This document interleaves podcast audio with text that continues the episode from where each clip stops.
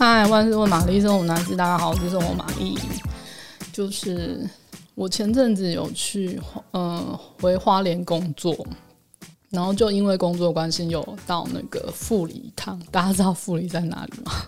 就是在花莲的最南端的一个乡镇，它就是在另外一个很有名的地方，是台东的池上的旁边，他们两个是靠在一起的。对，然后那边有点像是。我爷爷那边的老家，所以我小时候蛮常去的。可是这次是因为采访又再去，可能隔了中间隔了可能有十年吧，我就很少再去这样子。然后这次去我真的吓到，就是以前那个农会的卖场就看起来就是一个很普通的那种那种大卖场，就是你不会想要久待的那种感觉，就是很普通啊。然后我是这次去，哇，变得超时髦的。然后接下来我们就还去了一些行程。然后我今天就跟大家来分享，就是也许就是大家有机会安排花东旅行，可以就是去一下那个地方看看。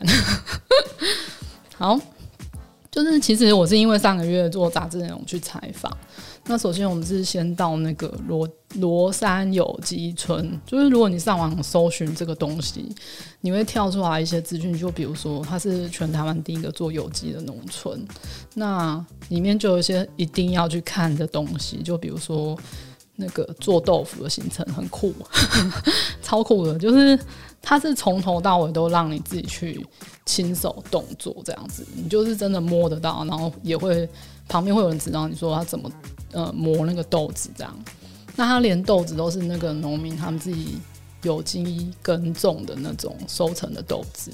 然后是泡在水里面，然后再放到那个石磨，是真的石磨，不是机器哦，然后就要人力去拉它。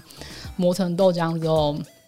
然后再加一个哦，这就是他们最特色的地方，就是他们是他们不是像外面一样用那个石膏去凝固豆浆变成豆腐，它是用那个泥火山的水沉淀之后取那个卤水，然后它就加进去里面。豆浆里面煮一下，它就会凝固，就是我觉得蛮不一样的，而且它吃起来就是，嗯，可能是现做，就是哦，真的很新鲜，那个豆豆的香气很明显，这样子。然后他们最近还开发一个，就是用那个米谷粉做的松饼，就是你当场就是也可以就可以选择，你可以选择你要做。豆腐呢，你还是要做松饼，就是看你，然后现场就会有人帮，就是帮你安排这些这样子，觉得这个蛮推荐的这样子。然后有机村里面还有个很有特色，最近才落成的是那个竹林步道，对，竹林步道，因为竹林在那边的面积其实蛮大，可是就是之前都没有去管理，所以就很有点老化，那些竹子都不健康康。然后他们就是把它全部疏伐之后，但他们没有把那个竹子丢掉，他们就是拿去烧成竹炭。然后竹炭，你做竹炭的过程中，其实会呃会有另外一个副产品产生，叫什么竹醋液。他们说那个可以拿来当清洁剂这样子。然后就觉得，哎、他们很有心要发展这些东西，就是全部变成一个循环可以再利用的，嗯、应该是一个蛮有趣的、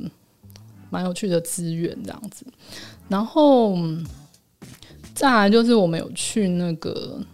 农会，就我刚刚说那个农会的展售中心，就是我刚刚有说啊，就是第一次去的时候，小时候去就觉得哦，那就是一个大卖场，有什么好逛的？可是现在去真的完全不一样，它就是。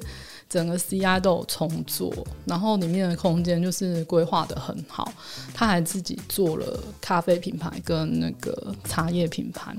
然后里面就是还有一个空间，你可以点咖啡坐下来，然后慢慢的喝咖啡，然后休息这样子。